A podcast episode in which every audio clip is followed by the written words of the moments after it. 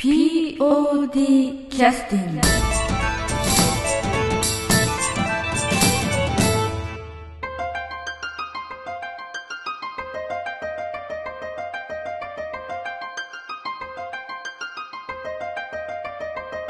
えーそれでは新年明けましておめでとうございます。劇団 POD のポッドキャストもこれであの2009年を無事迎えることができました。今日はあの毎年恒例の代表東信義のですね、えーご挨拶から、えー、1年を占うということで しっかりとご挨拶をしていただこうと思っております、えー、東代表よろしくお願いしまあよろしすくお願いします。はいえっ、と皆さんあのー新年明けましておめでとうございあま。ますず正座されなくてえー 見えるかなと思って。えっとおかげさまで、えーまあ POD あの平成元年からあの10月からですけども発足し始めて、まあ出た今年あの平成21年ということで、もう満に20歳ということですね。もう20年目に入るというところになりました本当に今までね、えー定期公演33回と、えー特別公演で4回あのそれだけの公演を行わさせていただいたんですけどもでもやっぱりいろんな方々に本当に支えていただいてなんとか今年、えーを迎えることができたということで本当に感謝しております、えーなお今年新年ですけども、えー1月の24、25ですけども今度34回公演を受けて今、えーみんな頑張ってる次第なんで、えー今後とも、えー今年もですけども、えー劇団 POD の方よろしくお願いしたいと思います。本当に、えー新年明けましておめでとうございますということで新年の挨拶にさせていただきます。あの苦手な挨拶どうもありがとうございました。あの今東さんの方からもねお話ありましたけど、20年そうでですすよね。うん、まあす正確に言うと今年2009年になってからそう20周年ということですね。はいまあ去年あたりぐらいからちょっとね、はいあの20年が近いということで、はい少しちょっと意識をしたようなこともしておりましたけれども、はい。まあ20周年ということで改めてその POD としても何かをできるほど余裕がございませんので そうですね。まあ本当に、えあの20周年になりましたありがとうございましたということぐらいしかお返しはちょっとねお客様にはできないですけど、えーなかなかまあ20年と長いのでねよくたまたまおかげさまで続いたといいますかね。そうですね、うん。本当にまあ本当に20年っていうのは本当に信じられないぐらいで、その頃となんか感覚的にはねまだ私なんかもそうですけど変わってないんですけど始めた頃の感覚とね。あんまり変わってないですよね。ですよね。ええあ気づいたら20年経ってたって感じですから、まあ、少しちょっとあのあのなんていうかかかあの皮がねたるんできたとか、そう肉がついてきたとか。その程度のことはありますけどスピリットとしては変わってないつもりなんですけどね、うんそうですね、スピリットってかっこいいですけどもあまりないのが変わってないっていう感じがしないでもないですけどね。えー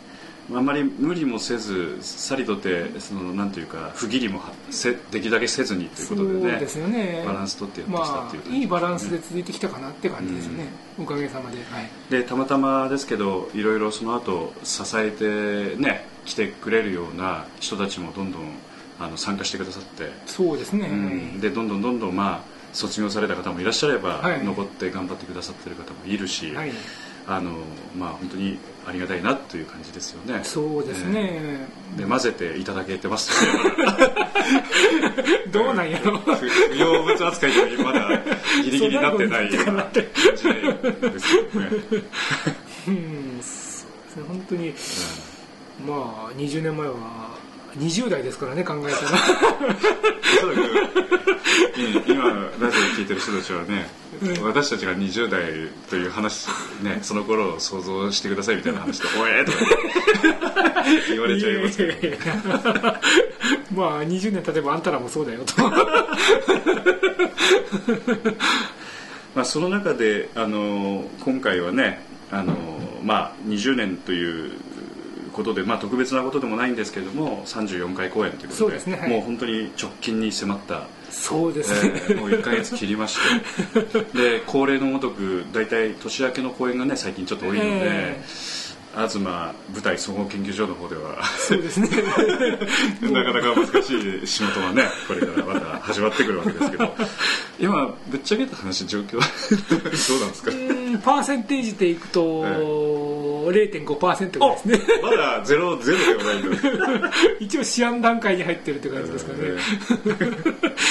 いやー厳しい。厳しいですよね。うん。あの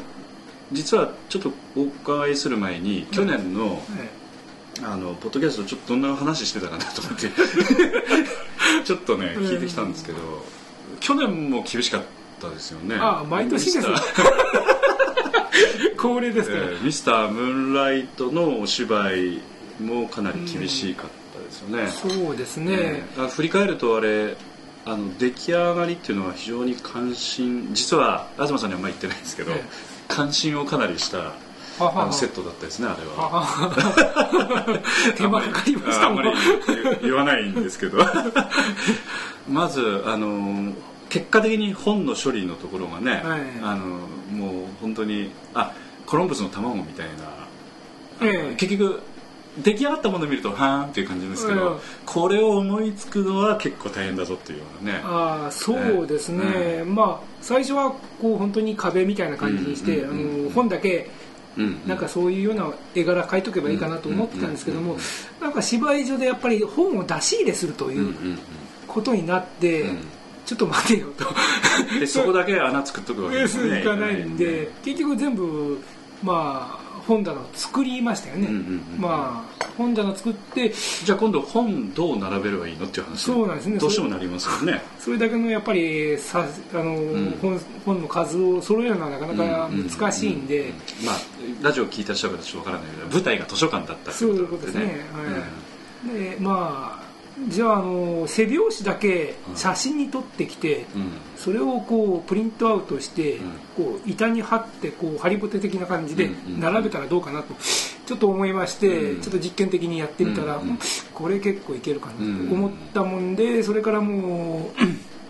大門の方のあの総合会館ですかね、はい。い、つも使わせていただいて、はいはい。そこにあの図書館あるんですけどそちらをお伺いして、まあ、事情を説明して、あの図書館内のこう写真っていうか背表紙だけを撮らせていただいて、あの家へ帰ってきてプリントアウトして、まあやって、まあそれでもちょっと足りブスやっぱり、うん、あれだけの、うん、並べるもんですから、いろんな種類が欲しいもんですから、あの大門だけではなくて今度小杉の方のあ、えー図書館の方にもお伺いしてあ、えーお願いして事情を説明して。でも説明するの結構難しくないですか？いや意外とねあの、知っておられましたよね。大門の方でやってるあの。要するに劇団としては知っておられた。うんはい。それはもうまず最初のステップはね。なんじゃこいつとええ。思われないで、ああ、そうですか？っていう形で、あのうん館長さんも、あの、ああ、そんなことだったらいいですよ。ただ、ああの、来取られるお客さんにご迷惑にならない程度にやってくださいという。まあね写真撮ってる人がいると怪しくそうですね思われます。からはいね。あのなんて言います？でセットの本にそういうプリントをするものを使うというそういう説明自体はちゃんなんかすんなりと理解していただけるもんなんですかねなんかあんまりピンときてらっしゃらないとかそういうことではなくていや、とにかく芝居、どういうふうに使われるかご存知ないような感じですね。ただ芝居でそういうのが欲しいから写真撮らせてほしいと。ああならいいですよという形だったんで多分中身はよく理解されてないかもしれないそうですね大門の方はあのその辺も説明したつもりなんで分かっておられると思うんですけども、あのやっぱりねちょっとあの普通その一般の方っていうのは、はい。セット作りっていうのは携わったことは当然ないので こうこういうふうに使いたいんだっていうことが言葉でね、はい説明してもなかなかちょっとご理解いただけないケースがね、ええやっぱ多いと思うんでなかなかよく交渉されたなと思ってね、ええいやいやうんまず知っていただいとったっていうのが、うん。ね。大きいだと思いますね。あの、まあ、やはりそれはやっぱり地道にうん。今までやっぱ、もうやっぱだ変な、まあ、自画自賛じゃないですけどやっぱり20年やってきた、うん。そのまあそうそういうやっぱり経緯が、うん。まあ、見に来ておられないとは思うんですけども、うん。あ大門の方であのやっておられるうん。劇団あるなということはご存知だったということはすごく救われたってことですね。すね、はい。ということはあの冒頭にもちょっとね、ええ。東さんともちょっと話してましたけどその認識とすれば、ええ。あの20代の頃の 感覚でやってるんだけど意外とそういう意味ではそういうふうに認識してくださってる方が周りに多いということは、はい。逆に言うとちょっと気をつけなくちゃいけないことがあるという。変なことはできないけど、そういう面はありますよね。ありますあります。本当に。ねはい。感じますよね、うん。意外とこっちは知らなくても向こうは知っておられたりしますからね。本当に注意しなきゃいけないですね、うん。であのそのセットの方に戻りますけどそのなんて言いますかあのコロンブスの卵的な発想だったんで、え。あの要するにあのお客さんが下手するとやっぱ本ずっと並べてたんだと思ってる人もかなりいらっしゃったようには聞いてます、ええ私もあのどうしたのかなと思って、あの舞台行ってちょっと見ておおこれはという感じがしましたんでね、ええ。まあそれの中にこうちょうど間に本物も入れてたんですよね、それがもう、まあ、まず図書館で写真撮ったっていうのがあったですね。あの背表紙に必ずこう、なんかシール貼ってありますシール貼ってありますよね、うんうんそれがちょっときちっとやっぱり一つの模様になってるっていうか、うんうんうんあれはやはり図書館だからこそいいのかなって。いそうですね。書店とはちょっとやっぱ違いますね。ね。はい。で並んでるその並べ方というかああいうのもおそらくまとめてね、うん。おそらくええ一つの棚をねまとめて取ってらっしゃると思うんで、あの辺も図書館らしい並べ方ですからね、本の。えあの本屋だと見栄えある程度ええ気にしてらそうで。すれるんで,、ね。やっぱカラーコーディネートあると思うんです。ね、ええそれでコントロールでそれえでやはりお客さんの目を引こうとか、ええ。いろんな手法を使っておられると思うんで、そうですよね、ええ。で同じ書籍も結構並んでたりしますからねああそうですね。書店の場合はね、であの辺は本当に図書館らしさが出てたなと思って。だからこ今回はこういうそういうようなクリーンキットを売っていただけるんじゃないかと思ってちょっと楽しみにしてる。いやそれがなければ楽なんですよ意外と、ああまあね、うん、なんかこうやはりうんまあ。今回もそういうのあるんですよねおそらくね。うんあるといえばありますしないといえばないとあいうか。の要するにはい。これっていうことではないんだけど、ええいくつかちょっと課題があって、そうですね、ええそこをちょっとまだまだ話聞くとあの天敵の中島君とはまだ打ち合わせをしてない。的ではないですけど。っていう話なんでうん。また話はね今後また詰めてってそうですいかないとね。ね。ちょっとやはりあのーまあウィンウィングさんの舞台なんですけど、うん。やはりっと奥行きがないんですよね、うんうんそれであのー結構どんちょの位置が、うん。あのー大門に比べるとあの今一応9 0ンチせり出しをね、ええ。あの PO 120です。あ1 2 0ンチか、えあのせり出しさせていただいてるんですけどあ特別にちょっとね、ええ。あのせり出しさせていただいてるんですけどそれ以外にあの後ろの方については大門総合会館の舞台に比べるとどれぐらい違うんですか？せり出ししたじゃ段階でちょうど同じぐらいの大きさじゃないかなと思いますただあの袖のあの位置が、うん。あの張り出した分だけ要は後ろに下がってるというかあ袖の部分。なるほどね要するに、はい。あのサイドの幕そうですね。上手下手のサイイドの幕がい。位置がちょっと後ろに,、後ろに下がってるってそうことなんですね。それでやるんで今回結構奥行きがいる舞台なんですからね。それをどう処理して出はけもスムーズにいかせてどうするのかってことを考えるとなかなかねこううん。ただ板一枚立ててポンとやるだけっていうのは意外と楽なんですけども、うん。今回そういう仕掛けがいろいろあるもんですからその辺の位置関係がまだはっきりしないというかステージの前面から要するに一番後ろの方うん。のか壁面までがあの今はせり出しがあるんで大門総合会館のステージとほぼほぼ同じぐらいそうです取ってあるんだけど今度はあの要するに役者が出はけをするスペース自体はもう最初から狭いのでそういうことなんですね、ええ。うん。そうかそうか。で今回もちょっとあのまああの今ちょっと出はけの話もされましたねあれですけど東さんも少しもしかしたら参加されるかもしれないみたいな話は聞いてますけど。どうなんですかね。ままだ練習してない練習しましたけど。あえー？したんだ。したけども忘れてしまって。あら。これやった。ねこのタイミングでって言われたんだけど。出番を逃してしまったあなるほどなるほど、うん。あまあそういう、まあ、まだねあのどういう場所で出てこられるかっていうのはまたね楽しみいやにはしていたそれよだきたい。り心配なのは、ね、あの今回音楽を使ってええ。使っていただいてる、あのあなたの弟さん。え弟いましたっけ私。いやいやえーちょっとあのあ三郷君ですうんさん彼もどうなのかなと。この前なんか練習一応してますえ行ってないの？あそうだなんか一応なんか衣装を持って帰ってきてたんだ あそうですか。ええ間接的に聞いてます。大丈夫なのかなと僕よりセリフ多いはずなのに。一番今までじあのなんていうか最近では多いんじゃないですかね。そうですね彼も、うん。まあ、曲作り大変なところにまた。まだこれかららしいので。いや相変わらず同じですねまあ今回はだからセットの方についてもあとデザイン的なものなんかも結構面白い感じはしますけどね。そういうのはこううんどうなんですかねその意識をある程度していらっしゃるのか全くそういうのは今関係なしに考えてらっしゃるのかまあやはりデザイン的なものを重視してますよね、うん。ある程度、あのー見栄えはある程度よくしなきゃいけないというのとやっぱりそこの芝居上のシチュエーションというのはやっぱり出さなきゃいけない、ただ椅子とかテーブルとか置くんで、うん。その辺のスペースどう取るかっていうことが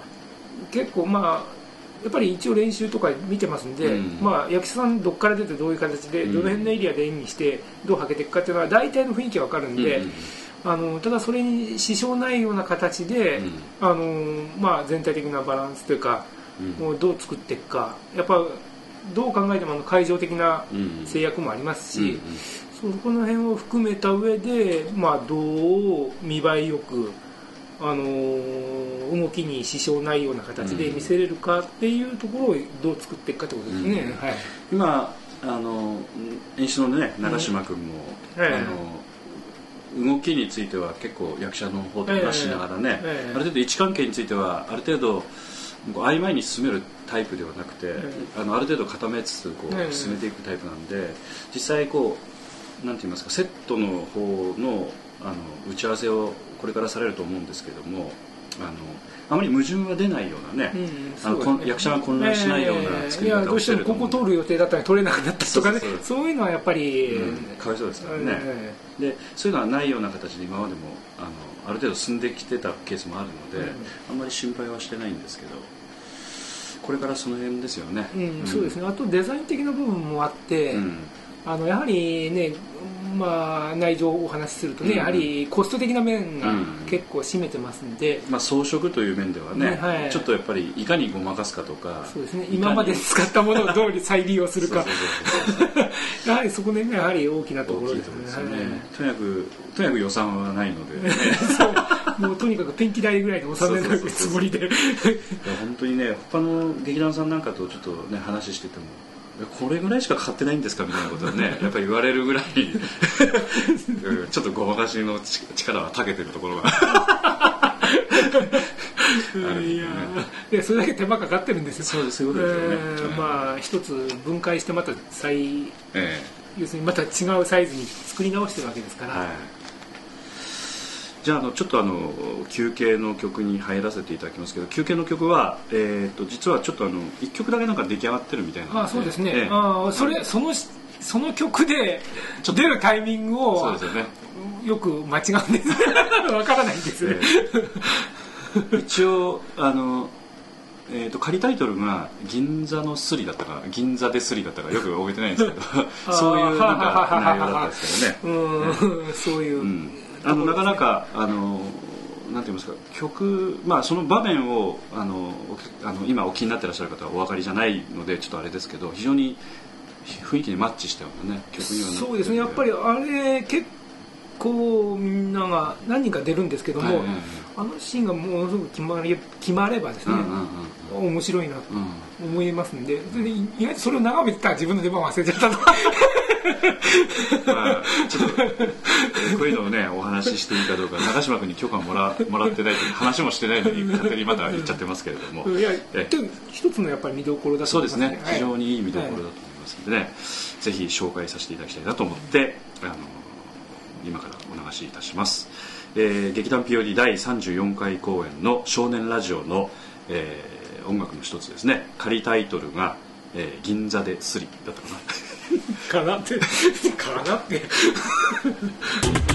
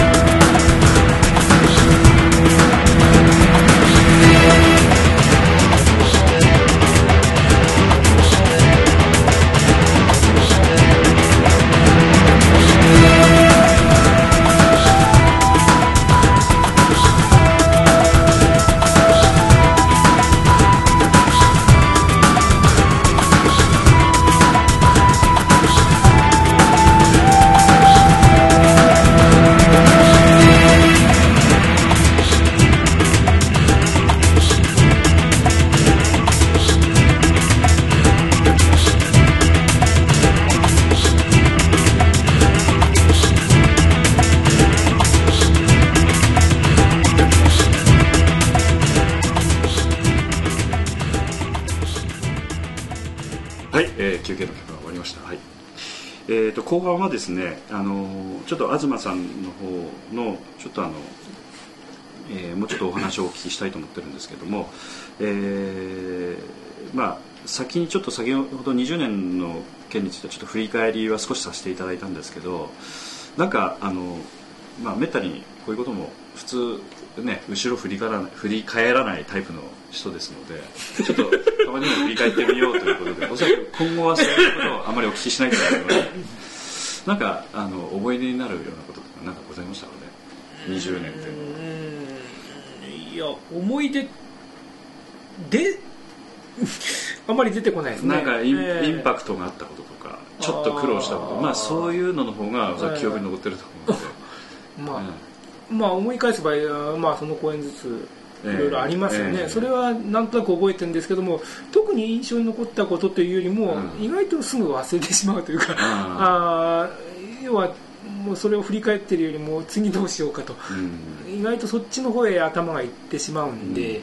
まあ、実際、うん。あのあれですよね。あの公演も結局半年に1回ペースぐらいをある程度守ってきてるところがあるので、まあ、それよりも多くやってらっしゃる劇団さんもあるんですけどもちょっと POD ではもうかなり限界のリズムかなっていう感じなので、まあ、はっきり言ってそんなになんて言いますか前のことを振り返るような余裕はあんまりないですよね。そうですね。本当にはい。うん。もう次々次とやっていかないとっていう感じでね。でもただあの、ん。私自身思うのはやはりうん。やはり芝居やってて上手くなるっていうのはどうすればいいかっていうのはやはりうん。数こなすことなんですね、うん。やはり練習どれだけしたってどれだけ勉強したってダメなんで、とにかくもう場数を踏むっていうのはやはりうん。一番勉強になるんじゃないかなと、それは要するにあの練習の練習をしててもダメでね結局真剣勝負っていうかそねの数をということなんですよね。ね。うん。だから結局あの練習についてもねちゃんと真剣勝負的な練習ができてればお そらくあのすごく身になられると思います。まあそのための練習っていうかそういうのも大事でしょうけど、そういうことなんでしょうね、うん。要するになんていうかちょっと追い詰められて、もうギリギリ責任を果たすみたいなことをやっぱりが一番なんか経験になってるっていうかね。そうですね、うんまあこんなこと言っちゃ失礼なのかもしれませんけども、えーまた発あのあの爆弾発言。いやいや本当になんかこう一公演一公演がこう練習だったのかなっていう感じがしますよね、うんうんあのまあ、お客様からこういうチケット、まあ、見に来ていただいてお金払って見に来ていただきながら一公演一公演練習させていただいてると。それを多分繰り返して今まで来とるっていうだけの話なんで、そうですね、あのカンパしていただいてる。そうですね。要するにカンパして練習を見に来ていただいてるという言い方になるとねちょっとおっしゃる通り失礼になるかもしれませんけど、そうとしか思えないぐらいにあの、うん。やっぱり恥ずかしいこともしてたし、ええ。ーでもその時はその時で一生懸命それなりにうん。あのなんて言いますかね一生懸命やってたわけですからね、うん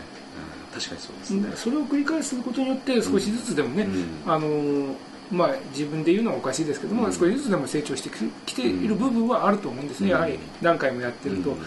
っぱそういう機会っていうのはやっぱり劇団としてやってる意味があることではないかなと思うんですよね、あとそうですね。長続きっていうことを考えるとその変に仲良くならないっていうかね。あのなんていうかまあ私も東さんもそうですけどやっぱり結構喧嘩してますんでその,、うん。そのいいいい意味でですけど、えーそういったことっていうのはなんかやっぱりよあのありがたいなと思ってね、多分やっぱり利害関係も上下関係もないんですね、うん。基本的には、うん。うん。やっぱりみんな私代表って言ってますけども、うん。一応劇団という団体の中でやはりまあ社会的にね、うん。やっぱり窓口としてやっぱり必要だろうという形で一番長くやってる私がやってるだけの話なんで基本的には皆さん同等なわけで同じ団費払ってみんなでやってると。たまたま経験上ちょっと詳しいもんだから少しうるさいことを言ったり、まあ、中島君にしてもそうですよね、うん。ただたまたまちょっと長くやってるから、みんなより少し知識あるから、うん。その分ちょっと中心的に演出とかやっていただいてると、ただそれだけの話なんで皆さん偉いわけでもないし、皆さん同等なんですよねだから同じ責任を果たせるような段階になってくるとね、ねえ。当然発言してくださっても別に構わないですし、ええ気づかれたことだったらその立場云々関関係ないですからね、そういうのはあのなくしたくないなとも思いますし、ええ。あの今までも結構そういうことをやってきましたんでまあ、よそれが良かったのかなっていう感じはしますけどね、うん。まあ正直言って結構ドロドロしますけどもね、ええ。それがやっぱ大事なのかなと思いますね、それと不思議なのは、うんうん。意外とこうプライベートでそんなに仲良くなってるっていうのはあまりないですよね、うんうん。意外と。まあ東さんとあれ私は芝居以外ではね。あんまりありませんそうですね。おそらく芝居がなければね、うん。お互い全く無視する 今間柄 間柄だと思いますけど。うんいや今回この公演やらなきゃなんかせんだなと。ってやってるだけなんで。そうそううん。そういうことですよね、結構そういう関係っていうのはうん。意外と面白いっていうか、多分みんなの中でも割とそういう感じが強いですよね。そうですね。プライベートはまたちょっと別のところありますよね、ええそれは。まあ、プライベートというか、まあ、芝居もね趣味の範囲ですから、プライベートなんですけど おっしゃる通りで、ええそういったところはあります。まあ全く仲が悪いというわけじゃないですけど、ええあのある程度の距離感を持って接してるって、ええそれは人間として一番やりやすいかもしれないですね、うん。本当に、うん。うん。そうですよね、まあ、そういうような方々っていうのはまたあの今後またねあの新しい方もどんどん入ってきてはいただきたいんですけどあまり老害にならないようにはしないしたいしないといけないなとは思ってますけどね、うんそうですか。20年って言っても本当にねまだあの駆け出しっぽい。あのこの前あの福井のえ 自由舞台福井自由舞台さん行ってましたが、はい。60周年っていう。えうわ。ね正規で語られるわけですね。すごいなと思って。でまだやっぱりアグレッシブなことやってらっしゃるね感じなんでやっぱちょっと刺激になりましたね、まあまああの POD もねその頃まで別に続けようっていうのは目標ではないですけど、まあひあの毎回毎回 やっていけばいくんでしょうけどそういう感じでね、えーそれぐらいだからあのなかなかちょっとあの、まあ、悲しいお話でしたけどあの2年前にねちはい。ょうど、あの創設者の方がお亡くなりになったみたいなお話だったんでだからその時もちょっと話してたんですけど、まあ、影山君もいましたんでね、ええ。話してましたけど。彼元気なんですか？元気で なんて言いますか東さんも私も60周年ぐらいだったら死んでる死んでるよねみたいな話を。やっぱりそれぐらい重みありますよね、ええ60年ってね。いや本当にやはりうん。こうやって、まあ、今までもある程度意識はしてきたんですけども自分たちがこう20年を迎えるっていうことにおいて、いやそれ以上やっておられる劇団の方々っていうことに関してすごく敬意を、ね。本当におすげえなと、うん改めて思いますよね、本当に。あの劇団フロンティアさんもね、あのそうですしやっぱりススバルさんもものすごく長いですし、はい。でやっぱり自然体でやっぱ続けてきてらっしゃるといいますかね、でその中でやっぱりここに集まってこられる若い方々のニーズをしっかり吸い取ってええ。やってきてらっしゃるっていうかね、まあ、POD もどういう変化をねこれからするかちょっとわからない。ですけど、もしかしたら、ね、毎回言ってますけどなくなっちゃうかもしれない。ですわかんないですけど、えーどうまあどうなんでしょうね、えただまあ多分やりたいという人間が一人でもおれば自分は、まあ形にはなってくるまあ、私自身はねやはりそういう人が一人でもおればなんとか続けるような形で自分自身はね、うん。動ける間はやれる範囲でやりますけども、まあ私も、うんまあの富山弁で言うとね混ぜていただけるんだったら 混ぜていただきたいなと思ってはありますけど今はなんとか混ぜていただいて 混ざってはいないけど。混ぜてはいただいてでえいよいよちょっと、えーもう1ヶ月切りました少年ラジオの方ですけれども、えーぜひともねお客様に来ていただきたいと思っております。で今回ちょっとあの東さんのから少し宣伝らしきことを少しお話ししていま あチケットの取り扱いとかまあその辺についてはいいですけど、はい。えなんかちょっと、えーお客様に対してのメッセージというか何かあればお願いします、そうですね。今回の芝居なんですけども、はい。あのーまあ、通常うちのメンバーだけではなくていつもあの客演の方もお呼びしたりするんですけども、うん。今回特に多くて、うん。あのーまあえーこれはというかあの場所にこれはという方をお呼びしたということですね。そうですよね、うん。あのーやはりあのうちのメンバーから考えると少しやはりえーまあ創設以来、まあ、何人か新しい人が入ってきてうん続けていってくれてるんですけども若干やっぱり平均年齢がどんどん上がっていってるとうんいうところでやはり今度若い人たちにちょっと協力いただきたいなと思いまして、あのー劇団甘辛とんぼさんね。はいあの高岡のあの富山大学の高岡キャンパス、キャンパスですか、はい。このあの芸術学部の方ではなんかこう演劇サークルやっておられる方、うん。お二方あの五郎丸さんとあの沢本さはい。んに来ていただいているということと、い。もう一人お若い方で、はい。まあ本人は多分自分まだ若くないですよと言うかもしれませんけども私から見ればものすごい若い方という感じで、はあ。あのエンジン全開のはい。あの、えー小谷はい。君ね、俊作君ですね、えー彼にもこうはい。来てもらってちょっと、まあ、東さんからするとあれですけど、まあ、芝居的にはかなりね経験もキャリアありますからね、若いとは失礼かもしれないんで、うんうんうん。まあ、あえてそういう言い方しましたけども、あのーやはりそういう私のメンバーから見ればずいぶん若い方がちょっと参加していただいてると、ありがたいですね、うん。はい。いうところでちょっとまたいつもと違う見どころがあると思いますし、ン全開さんこの2週間後にまた本番をすごいですね。大丈夫。無理無理して来ていただいて申し訳ないなと思ってる 大変ですね。もうやらはわ やらはわいでそれからはいはい。そうですね。あのーまあ、えー先ほどあの何ですかあの図書館の話しましたけども、ええそちらの方でね。そちらの方でもお世話になったあの、えーあの演劇ユニットエスセナ・セニョリータさんのあのはい。さくらさん、はい。今今回もまたちょっと出ていただくという形で。えーとまあさくらさんじゃないとちょっとできないかなっていう役をねそうですね。おはい。させていただいておりますけどね。それとまあ今回、あの多分 POD の中ではの公演としてははい、初ですね、そうですね本公演としては初めて、あそうですねの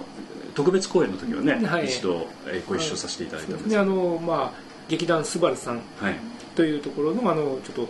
こんなこと言っちゃ失礼ですけども結構大御所のね。大御所というか。怒られちゃいます大御所 そうそうそうそう。まあ。出村恵子さん。そうそうそう、はい。そういうねそのちょっともうすごいベテランの方にはい。お呼びしていただいて舞台を締めていただいたはい。という感じもしますし、はい。まあまあこういうメンバーを含めてうちのメンバーとどう絡んでね。うんでできていくのかなと、うん。あの失礼ですけどあのキャラメルボックスの芝居うん。ですから結構ビデオ等で見られた方もおられるかもしれませんしね。でもおそらくそれをイメージしてこられるとちょっと違うとはかもしれませんけど、まはい。たあのキャラメルブックさん以上にちょっと年齢差もありますし、うんうんうん。あのまた違った意味でねあのアマチュア劇団ならではの。キャラっていうのが出てきて、ええまあ、それはストレートとして脚本はそうですけどもまた別なものとして見れる部分が結構あるんじゃないかなというので、あのーまあえーぜひ 会場をお足まあ足をお運びいただければありがたいなと思います。ね。はい。あの少年ラジオという芝居自体も結構新作に近いという芝居らしいので、まあ、私もその少年ラジオという芝居自体はどういう芝居かよくまだ理解しておりませんけれども楽しみに。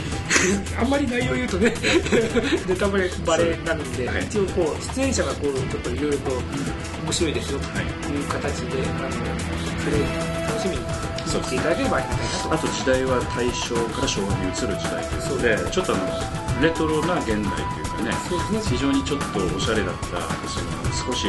今ちょっと厳しいあの経済状況ですけれども。この頃戦争がちょっとねなかった時期ですのでかなりちょっと裕福な時期でもあって結構あの少し華やかな時期にこういう戦あの地震があったっていうねことを知らせていただきます関東大震災があってまあ、その4年後にあの世界恐慌が起きるんですよね、まあちょっとだから今の現代から言うと景気がいい。ちょっと今の現代から言うと34年ほど前の要するに今の時代とちょっと時代背景は違いますけど心心情的にはリンクする部分もあるんじゃないかなというそうですね。はい。ということで、えー楽しみにぜひしていてくださればと思います。はいじゃあ、えー今日はちょっと長くなりましたので、これで終わらせていただきます。どうもありがとうございました。ありがとうございました